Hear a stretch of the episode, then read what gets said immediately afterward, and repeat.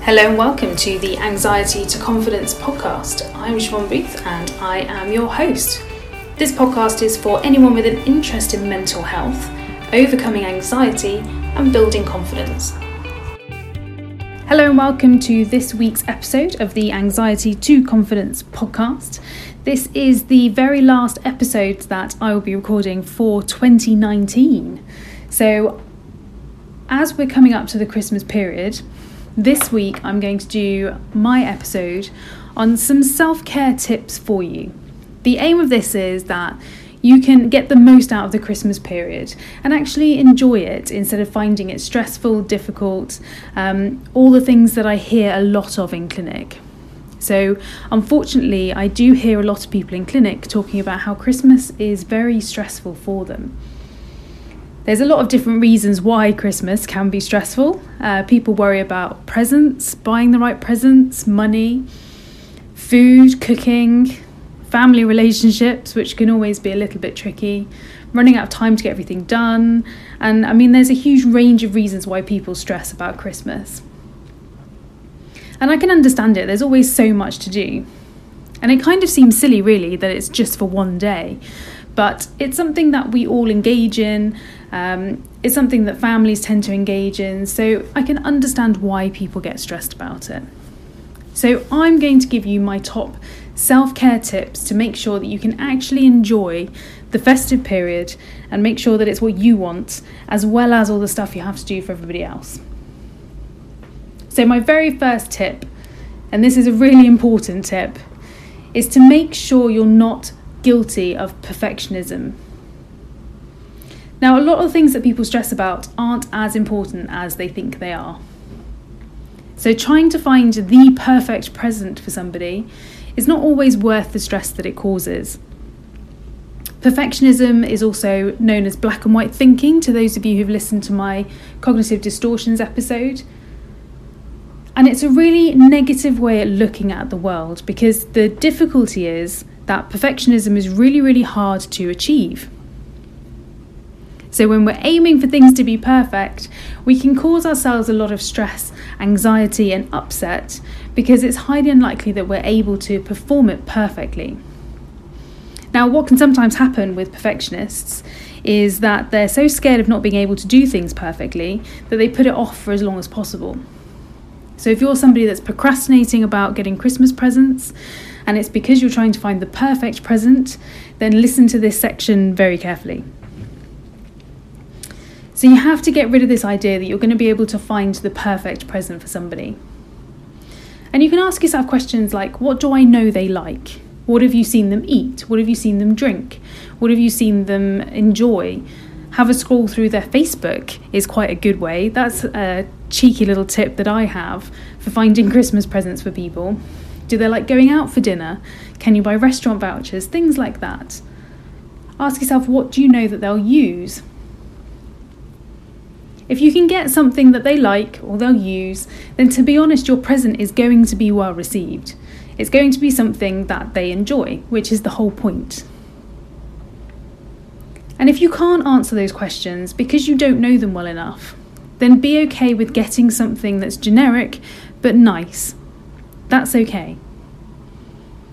Try very hard to move away from this idea that there has to be the perfect present. Now, giving can actually make us really happy. It's one of the things that makes us happy when we give something to somebody. But we have to approach it in the right way. So, getting rid of this perfectionist thinking and thinking about how nice it will be for them to receive something that they'll like or they'll enjoy or they'll use is definitely a much more uh, positive way of thinking about it, and definitely a way of making sure that you get to actually have a bit of fun finding presents for people. Okay, my second tip is try very hard not to equate gifts and the value of gifts with love. Now, this ties quite nicely into the perfectionism tip because what can sometimes happen is people who don't know what to get, so they express themselves and their love for somebody by buying lots of very expensive items. You see this a lot in couples there can often be that temptation to spend a colossal amount to show how much you love that person. Now, the difficulty with this is obviously, if finances are a challenge for you, a lot of people do actually put themselves into financial difficulty trying to do this. Now, if you're really rich and you want to buy the person you love loads of expensive things, then go for it. But if you are struggling financially or you only have a certain amount that you are happy to spend at Christmas, then try not to fall into this trap. And actually, often, something quite small and meaningful can actually show more love than something really expensive. On the flip side, this is where you have to be quite self aware and consider how greedy you are at Christmas too. So if you don't feel like you've received enough from somebody, have a think about all of the other great things they bring into your life the rest of the year. Try and practice some gratitude for what you have received. Practice some awareness that maybe you're expecting too much. Maybe the person who's given you the gift thought you would like it or is struggling financially at the moment. And it's the same with kids. I mean, when I look back over my life as a child, I really don't remember a lot of the presents that I received. And probably when I was about 10, I couldn't really tell you what I got from Santa back then.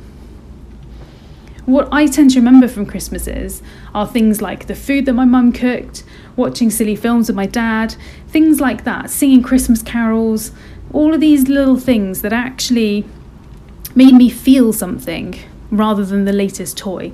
I'm sure I had some fantastic presents as well, and I loved them at the time, but it's not the enduring um, emotional response that I have to Christmas now. So, have a think about how you can make Christmas a great experience, how you can have fun with it, how you can do stuff with people that you're going to enjoy, rather than overcompensating and spending loads of money on gifts. Now, following on quite nicely from that, is only spend what you want to spend. Now, remember, I'm giving you self care tips here, and this might seem like an odd self care tip is not to spend too much money. But actually, overspending can be a really negative thing and it can affect your life long after Christmas is done. I've spoken to clients in January who are stressed out because they're paying off credit cards, loans, or trying to get themselves out of an overdraft to make sure they have enough money for the things that they have to spend on in January. So, this is a really key point. Self care, I mean, self care is a very popular topic at the moment. It's very fashionable, um, which is great. It's really great that it's bringing a lot more awareness into people's lives. But it's not all just about bubble baths or face masks. Sometimes self care can be as simple and unfortunately as boring as budgeting to make sure that you have enough money for yourself. And that's a huge positive step when you're able to spend what you're comfortable spending and keep enough money back for yourself. Have a think about also some gifts that you can give that don't actually cost any money. So, if money is a bit of an issue for you this year, then have a think about what you can give somebody that doesn't actually cost you anything, um, but might still mean a lot. So, things like jokey IOUs are quite fun. Offering to visit an elderly relative, or you could even just offer to do the dreaded washing up after Christmas lunch. Anything that kind of makes sense to you and your family would be an awesome way to help yourself save some money, make sure you've got the money that you need to live for the rest of your life. So, my next tip is to try and make time for yourself. Now, Christmas goes a bit manic, it's really great and actually it's really good fun and um, you can enjoy meeting up with people you don't often see very much we get to see family that we only see once a year or so so for that reason christmas is a really good thing but make sure you get some time to yourself if you need it now this is where self-care ideas like having a bubble bath um, can come in really well. Or if you practice meditation, then make sure you carry on doing it throughout the festive season. If you aren't into meditation, that's absolutely fine. Um, get yourself a good book or something that you enjoy doing. Take some time to watch a, a Christmas movie that you like. Um, make sure you have a couple of evenings to yourself where you can snuggle up, watch what you want to watch, and things like that. So, yes, enjoy all of the socialising, going out, meeting people, and having fun, but make sure you get some downtime. This is particularly important if you're quite an introverted type person So maybe you struggle a bit with the amount of socialisation there is over Christmas. Getting that time and space to yourself is just a really key part of making sure you keep your mental health good over this busy time. So, my next self care tip follows on quite well actually from that. And make sure you say no if you really can't do something. Now, Christmas can often be quite stressful. There's a lot to do, there's a lot of things going on, uh, the weather's not always that helpful. There's just a lot of reasons why it stresses people out. And particularly if you end up being the person in your family that ends up shouldering a lot of responsibility, it can sometimes get too much. So make sure that you're comfortable and confident saying no when you know that something is going to be too much for you. It shouldn't ever really be one person's job to provide Christmas for everyone. So have a think about how you can get other people to help you out with a load. So if you're cooking lunch for everybody, then ask other people to bring dishes with them. And then you don't have to bother preparing it or buying it. If cooking really isn't their thing, uh, this is an excuse that often gets used with me so when I have done Christmas lunch in the past and I've asked people to bring things, they go, "Oh no, I can't cook. I can't cook." Well, there's plenty of things they can still bring that they don't have to cook. Whether it's condiments, the dreaded cranberry jelly, whether they bring the cheese board for afterwards, all of those things don't require any cooking or any skill whatsoever. So don't let people wriggle out of it. My next tip is to try going outdoors. Now, I understand completely that the weather is not always that inviting over the Christmas period, particularly in the UK. But it's still really important to get outdoors. Even if it's just for a short walk, you'll find that this really boosts your mood and helps you appreciate the cosy nights in. It's also generally a good idea to try and burn off some of the extra calories that we eat around this time. I mean, I'm a big fan of treating myself, so I don't really stress about the calories too much. But staying active and still doing stuff is a really good way to mitigate some of that. So, there's some nice things you can do around Christmas. Uh, one of the things that I like to do is just take a walk around the local area and go have a nosy at everyone's Christmas lights. It's a good way of getting outside, it's a good way of getting some activity, and it's just a nice way to appreciate being outdoors and lifting your mood.